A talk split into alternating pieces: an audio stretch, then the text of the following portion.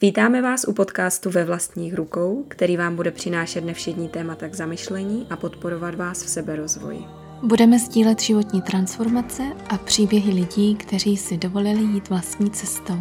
Budeme přinášet tipy, jak poznat sám sebe a naplno využít svůj potenciál. Já jsem Laura Já jsem Barča a společně s našimi hosty vás chceme inspirovat k tomu, abyste vzali život do svých rukou. a udělali si ho takový, jaký jej chcete mít. Ahoj Lauro, Ahoj Barčo, milé posluchačky. milí posluchači. Vlastní cestou.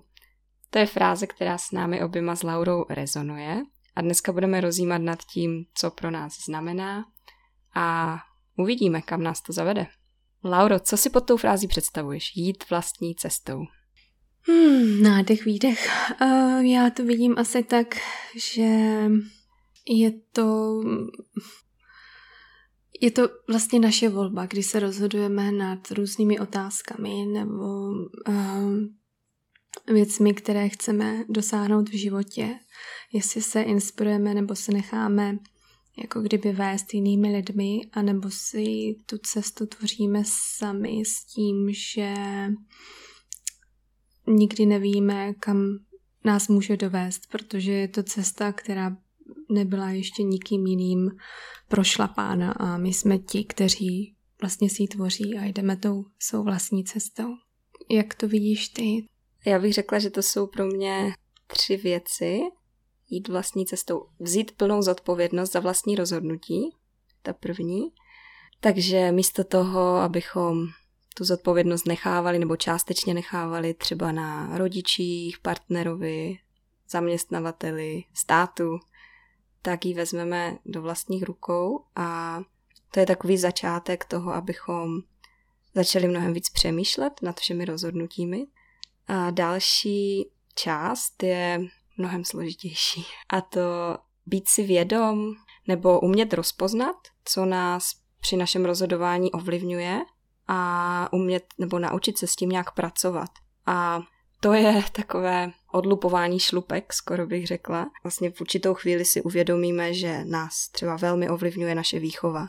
A, ale tím to nekončí, tam je potom dalších, dalších spousta vrstev, třeba kultura, strach, různá traumata, teď to nemyslím, nemusí to být žádné drama, ale prostě cokoliv, co se v nás nějak otisklo. A doteďka podvědomně nám to vlastně řídí naše rozhodnutí, takže snažit se je rozpoznat. No a třetí věc, stejně těžká, řekla bych, je dokázat se vlastně napojit na to, co chci. A to zní skoro jako evidentně, že samozřejmě dělám to, co chci, ale není tomu vždycky tak. A řekla bych, že někteří lidé nebo v určité třeba životní fázi mm, ztratíme kontakt s tím, co skutečně chceme a opravdu se vlečeme v takovém vlaku očekávání ostatních. A těžko se vystupuje z toho vlaku. Já s tím souhlasím, je to vlastně takový zvyk, že když my si zvykneme na nějaký styl života, bez toho, aby jsme přemýšleli vědomě, jestli je to to, co jsme si vždy přáli, nebo si to stále přejeme, tak prostě jedeme uh, tu linku jako kdyby automaticky. Autopilot. Mm-hmm, ano. A zastavit se a uvědomit si, jestli je to to, co chceme prožít, jestli je to to, co chceme dosáhnout, nebo jestli nás to naplňuje, tak to je podle mě ten první krok, kdy se můžeme rozhodnout, jestli chceme jít touhle cestou, jestli je to ta naše vlastní cesta, anebo změníme směr. Stalo se ti to někdy? Uvědomuješ si to, že bys byla v takovémhle tahu a trvalo ti nějakou dobu, než, než jsi uvědomila, že takhle ne, že tohle vlastně nechceš a potřebovala si změnit svěr? Několikrát asi ano. A momentálně díky tomu, že mám závazky, tak to není úplně svobodné a možné, jako když třeba jsem byla studentka a mohla jsem se rozhodnout ukončit školu a začít jiný obor. Byla jsem vlastně neomezená v tom, že jsem neměla tu zodpovědnost vůči jiným lidem. Tak dnes takové rozhodnutí trvá delší dobu, protože musím zohlednit všechny lidi, kteří jsou vlastně součástí mého ekosystému. Mm-hmm. Ale jde to ještě? tedy jít vlastní cestou, když máš zároveň zodpovědnost za ostatní? Já si myslím, že určitě ano, ale ten proces může být náročnější a pomalejší, ale je to pořád jako kdyby vystupování na tom žebříčku, kde nám třeba ten pohled na druhou stranu přijde nekonečný nebo nemožný, ale když my pomalými kroky se budeme posouvat dopředu, tak tu možnost máme, aby jsme dosáhli toho bodu, kde si budeme moct začít tvořit tu naši cestu. Aspoň tak to vidím já. Co myslíš ty? Krásné. Mhm. A zase na začátku stojí to vzít tu zodpovědnost a znát se, napojit se na to, co chci. Co bys řekla, kdy je naopak dobré následovat? Hmm, to asi podle mě záleží taky na osobnosti člověka. Já si myslím, že lidé jsou různí a mají, mají všelijaké přednosti. A ne každý člověk je vůdce nebo má nějaké, nějaké touhy vést nebo inspirovat ostatní a vyhovuje mu ten životní styl, kdy naopak třeba podporuje svého manžela nebo manželku, je v té jako kdyby rovině kdy se stará o to zázemí a, a rád se nechá vést. A naopak jsou třeba lidé, kteří ne, že by museli být vůdci nebo uh, být v tom vůčím postavení, ale jsou třeba více svobodní, nezávislí a nechtějí jít prostě v těch řadách uh, jako jiní lidé a chtějí si vytvořit tu svoji vlastní cestu. Hmm, já to třeba mám tak, že Mám různé oblasti, na kterých mi příliš nezáleží a na kterých nechci strávit moc času. A takovými například móda. Ne, že bych e, e, mi nezáleželo na tom, jak vypadám, záleží a nechci vypadat blbě, ale prostě ráda si nechám od někoho poradit, nebo nehodlám nad tím trávit moc času, podívám se, co zrovna je moderní, nebo cokoliv, to si obleču a, a vůbec nepotřebuji vymýšlet nic svého. Mm-hmm. A co si myslíš o tom být za každou cenu originální naopak? Já si třeba myslím, že ten koncept za každou cenu být originální je možná nepotřebný nebo takový zavádějící, protože my sami za sebe, každý člověk jsme originální už od narození. Možná jde o to vytvořit originální myšlenky. To už bych řekla, že je náročné, protože víceméně recyklujeme a opakujeme vše, s čím jsme se dostali vlastně do styku a přijít s nějakým originálním nápadem je náročné, ale pokud se podíváme na to být originální jako člověk, tak jsme každý unikátní a jak to vnímáš ty, Barčo? No, já jsem to myslela spíš, když někdo jakoby za každou cenu dělá něco proti proudu. To znamená skoro konvenčně být nekonvenční. Takže spíš určitý životní styl nebo postoj, mm-hmm. tak potom se možná uh, můžeme zamyslet nad těmi důvody, co ho k tomu vedou. Jestli je to z toho důvodu, aby měl nějaký zisk nebo popularitu, to je asi důležité vědět, co ho k tomu vlastně přivádí, že se snaží být originální za každou cenu. Já to taky tak vidím, že antitrend je taky trend. Mm, to je pravda. A že je to jako trochu jiný koncept. Prostě poslouchat sám sebe a svoje srdce a oproti tomu na druhé straně stojí zase vlastně být originální kvůli tomu, abychom naplnili nějaká očekávání. Třeba i vlastní nebo ostatních. Jak říkáš, záleží, co, ten, co je tím důvodem. Jak se rozhoduješ? Posloucháš hlavu nebo srdce? Oboje.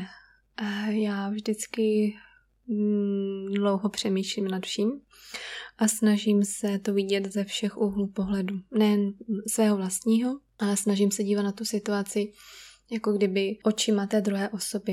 Jak to asi cítí, jak to vnímají, jak by moje reakce ovlivnila a dojít jako kdyby do toho bodu, kde já si myslím, což není objektivní, že by to bylo ku prospěchu pro obě strany, ale jak říkám, to je jenom můj pocit. Takže já se vlastně rozhoduji na základě hlavy, co jsem vydedukovala a taky, protože mám zájem o to, aby obě dvě strany z toho prospívaly, tak si myslím, že asi to srdce cítí to jsou náležitost, takže vlastně bych řekla, že to jsou logické důvody, ale i ty citové. Dává to smysl? No, já jsem si všimla, že ty hrozně pěkně přijímáš zpětnou vazbu, že tě zajímají názory ostatních a že si je sama vyhodnotíš, aniž bys to třeba brala jako nějakou kritiku. Já jsem se to naučila určitě až věkem, že jsem se takhle nenarodila, nebo že jsem jako malá si asi kritiku brala celkem osobně a někdy i těžce, ale vlastně díky spoustě událostí, které se mi nevydařily, Ehm, jsem se snažila pochopit, v čem jsem třeba udělala chybu, nebo jak bych, jak bych se mohla poučit do budoucna, tak jsem se naučila vlastně brát jakoukoliv kritiku nebo zpětnou vazbu spíš jako plus, abych pochopila, jak to vnímá ten druhý člověk, abych mohla se přenastavit nebo otevřít se nápadům nebo tomu vnímáním toho druhého, abych vlastně mohla výjít s eh, s někým jiným. Máš nějaký příklad toho, kdy jsi vyloženě šla vlastní cestou proti očekáváním ostatních? Tak asi jeden celkem uh, z nedávné minulosti, když jsem se rozhodla vlastně rodit děti doma a ne v nemocnici, což je, řekněme, celkem běžné v dnešní době a v západní společnosti. Ale jedna výhoda, že vlastně momentálně žiji v Anglii, kde je to celkem, celkem podporováno, tak to nebylo úplně tak eh, náročné, že jsem se nemusela vlastně ohrazovat nebo bránit eh, své přání, kde bych chtěla rodit, ale více mi šlo spíš o reakce zpátky uh, lidí z České republiky. No to si umím představit, že to ne, nebylo jednoduché rozhodnutí, že tam určitě šla spousta emocí jiných lidí, nejen vlastních. Umím si představit, že známí, blízcí rodina asi třeba úplně z toho nebyli nadšení. A obdivuju, že si někdo dokáže ustát takovéhle rozhodnutí. Mm, já jsem spíš si to uvědomila, takže já jsem si nastudovala tohle téma, já jsem ho prodiskutovala s různými experty z dané oblasti. A prostě jsem měla tady odevšat eh, tu kladnou vazbu, že mě budou podporovat a brala jsem to tak, že ti, kteří nemají o tom ty informace, že asi vnímají tu emoci strach jako nejsilnější. Takže chtějí předejít jakýmkoliv zbytečným komplikacím tím, že jedou okamžitě do nemocnice a nechtějí vůbec tohle brát v potaz. A tak jsem si myslela, že to jsou ty důvody, proč většina lidí s negativními vlastně reakcemi to vnímali tak, že se prostě báli o mě anebo o to malé. A ty ses nebála? Ne, já jsem se právě že vůbec nebála. Já ano, pak jsem se těšila a věřila jsem, že tím, jak se připravuji, tak si vlastně vybírám to ideální prostředí, protože on porod jako takový je na dlouhé téma vůbec, eh, vůbec ty eh, fyziologické ideální podmínky pro to, aby ten porod mohl být bez komplikací závisí na tom ideálním prostředí a na té podpoře ženy, která má kolem sebe lidi, kteří v ní vyvolávají ten pocit bezpečí.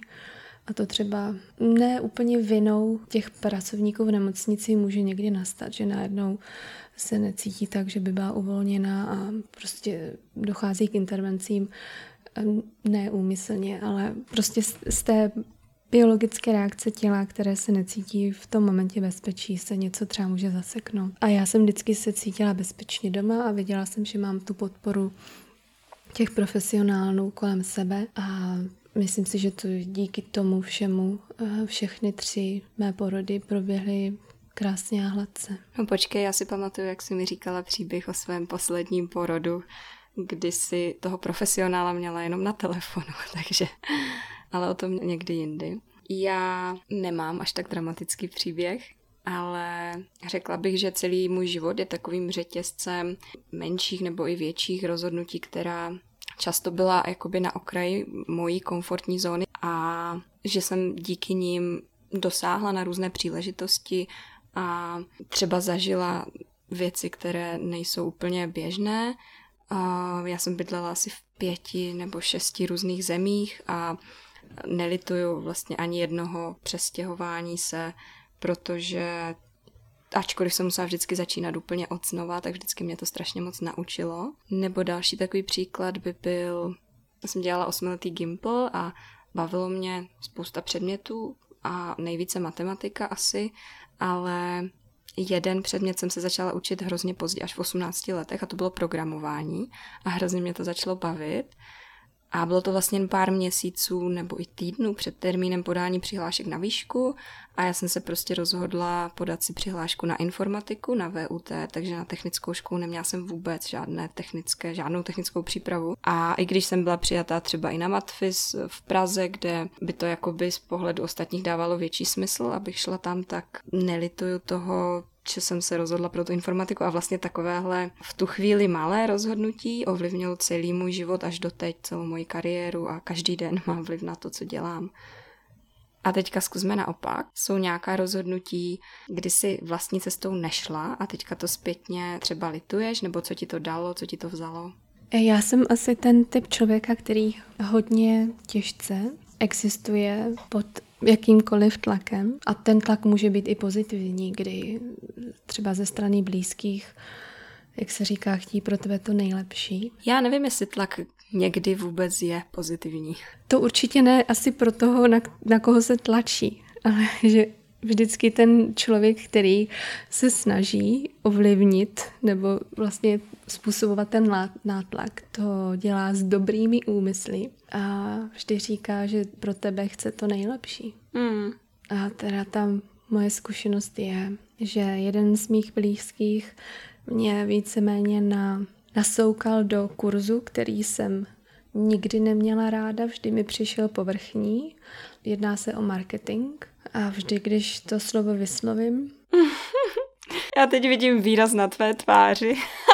tak si říkám, že to není moje parketa, ale i Přesto jsem ho vystudovala a myslím si, že to bylo teď zpětně asi dobré rozhodnutí, protože z něj teď čerpám a benefituji při tvoření své vlastní značky, že ty informace, ty základní informace mám a myslím si, že v tomhle případě mi to hodně pomohlo. Ale sama by ses proto ne- byla nebývala, nebyla bývala rozhodla.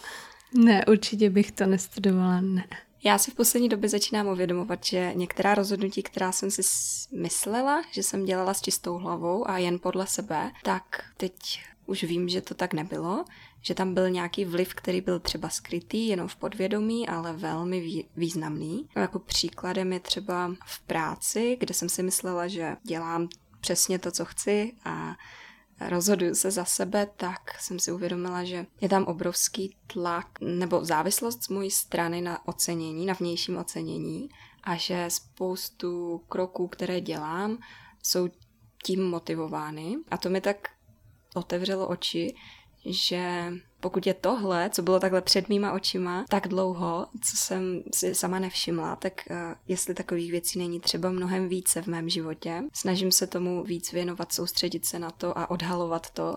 Další takovou doménou je partnerství, kde uh, určitě na spoustu věcí máme i opačný názor, což je normální. A v takových věcech, i když dělám rozhodnutí, které se týká jenom mě, tak je pro mě velmi těžké ten hlas toho partnera, jako kdyby umlčet v mojí hlavě. Prostě je tam v tom podvědomí a už mi nějakým nepřímým způsobem to, to rozhodnutí ovlivňuje. A ještě k té lítosti. Ty si vlastně řekla příklad, kdy se nerozhodla úplně sama za sebe, ale nějak zpětně v určitou dobu, asi předpokládám, že to trvalo několik let, teda než, než si došla k tomu uvědomění, že to vlastně bylo svým způsobem dobré rozhodnutí, tak eh, máš naopak příklad něčeho, kde opravdu lituješ zpětně? Já si teď neuvědomuji nějaký příklad, kde bych byla v podobné situaci. Mm, já, já si taky za sebe vzpomínám na nic úplně konkrétního, protože já často to beru tak, že rozhodnutí není správné nebo špatné, ale vlastně přesně tak, jak to ilustruje ten tvůj příklad, je to třeba rozhodnutí, které se nějakou dobu zdá, že bylo správné a potom zase nějakou dobu, že, že bylo špatné a, a to, tohle se může třeba i nějak alternovat. Ale obecně zpětně vždycky lituju, když při rozhodování potlačím sama sebe nějakým způsobem nebo svoji intuici, když se třeba zmenším pro někoho jiného. A potom nezávisle na tom, jestli ten výsledek pro mě byl dobrý nebo ne, ale to, že jsem tohleto v tom průběhu udělala, tak mi to jako kdyby zho- zhořkne. I když jsou tam třeba pro mě pozitiva ve výsledku, tak i tak je tam takový hořký pocit. Nebo když třeba neřeknu svoji pravdu, neozvu se, nechám si něco pro sebe, co by mohlo někomu jinému pomoct a já to neřeknu. Já třeba to vnímám úplně stejně a nejvíc eh, v poslední době si uvědomuji, že jsem měla takové vnitřní hlasy své intuice, pokud mluvíme o nějakých situacích nebo o konfliktech s lidmi v mé blízkosti a já jsem třeba tu intuici nevyslyšela, přešla jsem to a pak se mi to vymstilo. že, že jsem se jako kdyby zpětně naučila jí dávat větší prostor a věřit tomu. A jak říkáš, eh, sdílet tu svoji pravdu, nemlčet a nezmenšovat se a vlastně stát ve své síle a jako kdyby udržovat ty své hranice. Ano, udržování hranic, to je obrovské téma. O tom taky můžeme někdy příště. Ty jsi zmínila intuici a to je něco, na co někteří lidi třeba ani moc nevěří, nebo třeba se říká, že ženy mají lépe rozvinutou intuici a tak dál. Co to vlastně je podle tebe intuice? Odkud se bere?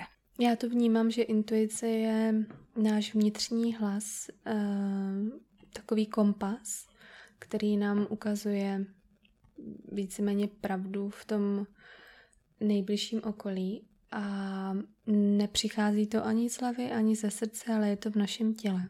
Jako kdyby jsme měli v těle mm, nějaké ty buňky, neuro, neuronové zakončení, které se aktivovaly v případě nebezpečí nebo pocitu ohrožení, takže my víme, jestli jít touhle cestou nebo touhle cestou, jestli komunikovat nebo trávit čas s takovými lidmi, jako kdyby jsme skrz sami sebe už tu odpověď v sobě měli, ale potřebujeme být napojeni na své tělo, aby jsme to dokázali vlastně přijmout a vidět a neblokovali si to vlastně hlavou, která si to dokáže zanalizovat nebo logicky vysvětlit, že to tak není, že to je nereálné, ani, ani ze strachu, pokud jde o srdce, vlastně neotevřeli tu možnost, že vlastně naše tělo je inteligentní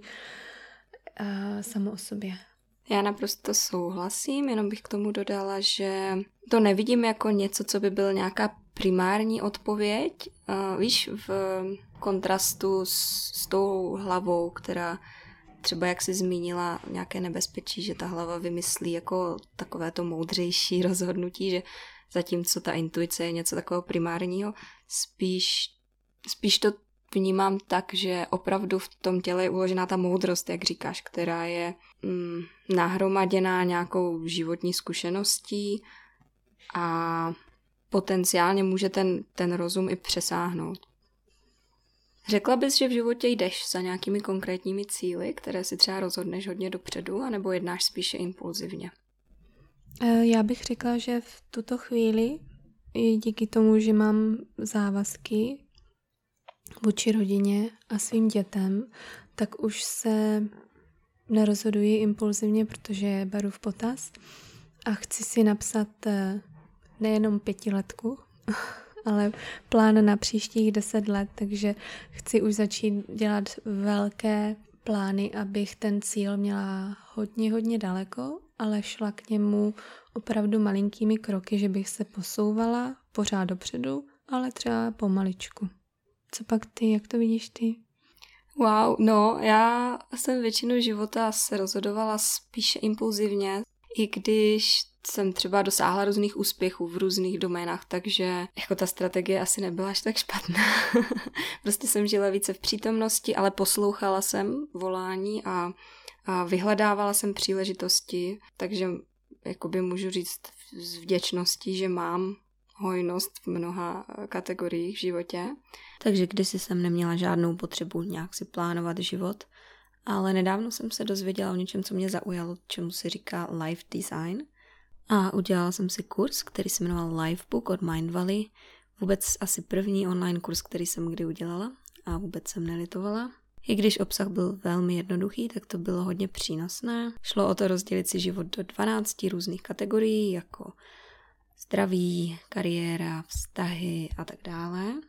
A nad každou z nich se velice dobře zamyslet, snažit se uvědomit si, jaké máme trochu třeba i nevědomé představy o které té kategorii, uh, třeba i bloky nebo dogmata, a případně s nimi i pracovat a snažit se je změnit, pokud chceme. Jako příklad můžu dát třeba ve vztazích, někdo může mít takovou premisu, že chlapům se nedá věřit. A z toho se potom špatně buduje důvěryhodný vztah. Nebo u zdraví to může být predispozice, jsou vrozené, co se týče našeho zdraví, nemůžeme tam nic změnit. Zase s takovým úhlem pohledu bude asi těžké přesvědčit se žít nějak zdravě nebo jíst zdravě.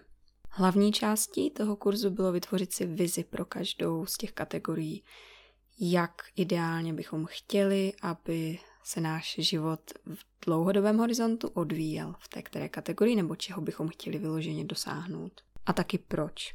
No a poslední částí bylo vytvoření si nějaké strategie konkrétních bodů, kterých se budeme držet.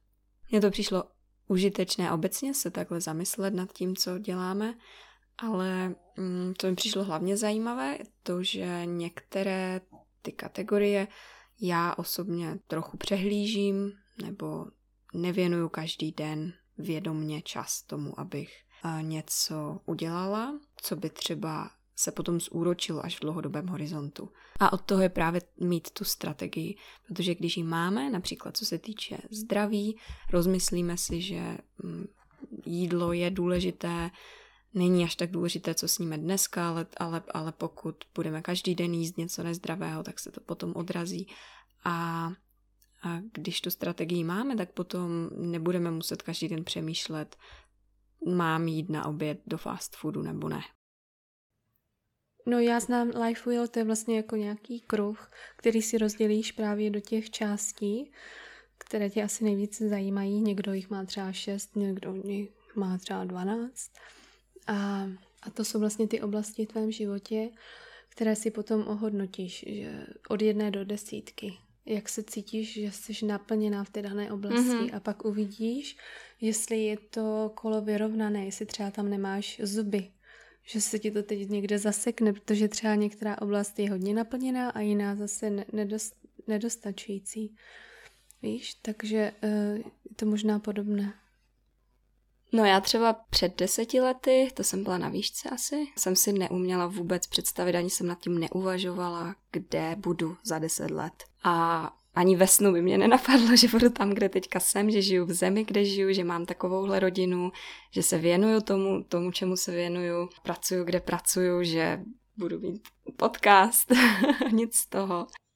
Před pěti lety si přesně pamatuju, co jsem si myslela, protože jsem se zúčastnila kurzu, kde se nás přesně na tu otázku ptali, kde bychom chtěli být v našem životě za pět let.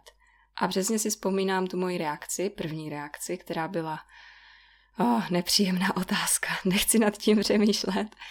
Ale když jsem se teda donutila se nad tím zamyslet, tak jsem si uvědomila, že je to naopak velmi příjemné, protože ty si můžeš představit úplně cokoliv chceš. Úplně svoje nejdivočejší sny a vůbec nevadí, že v tu chvíli třeba máš pocit, že to, je to nedosažitelné, to je v pořádku, ale už to, že si to uvědomíš vlastně, co co bys chtěla a co je možné, tak nějakým způsobem to třeba zůstane na tom tvém radaru a pokud to myslíš opravdu vážně, tak si můžeš i naplánovat tu cestu, jak se tam dostat, ale i když ne, tak si myslím, že, že to může být dobrý zvyk.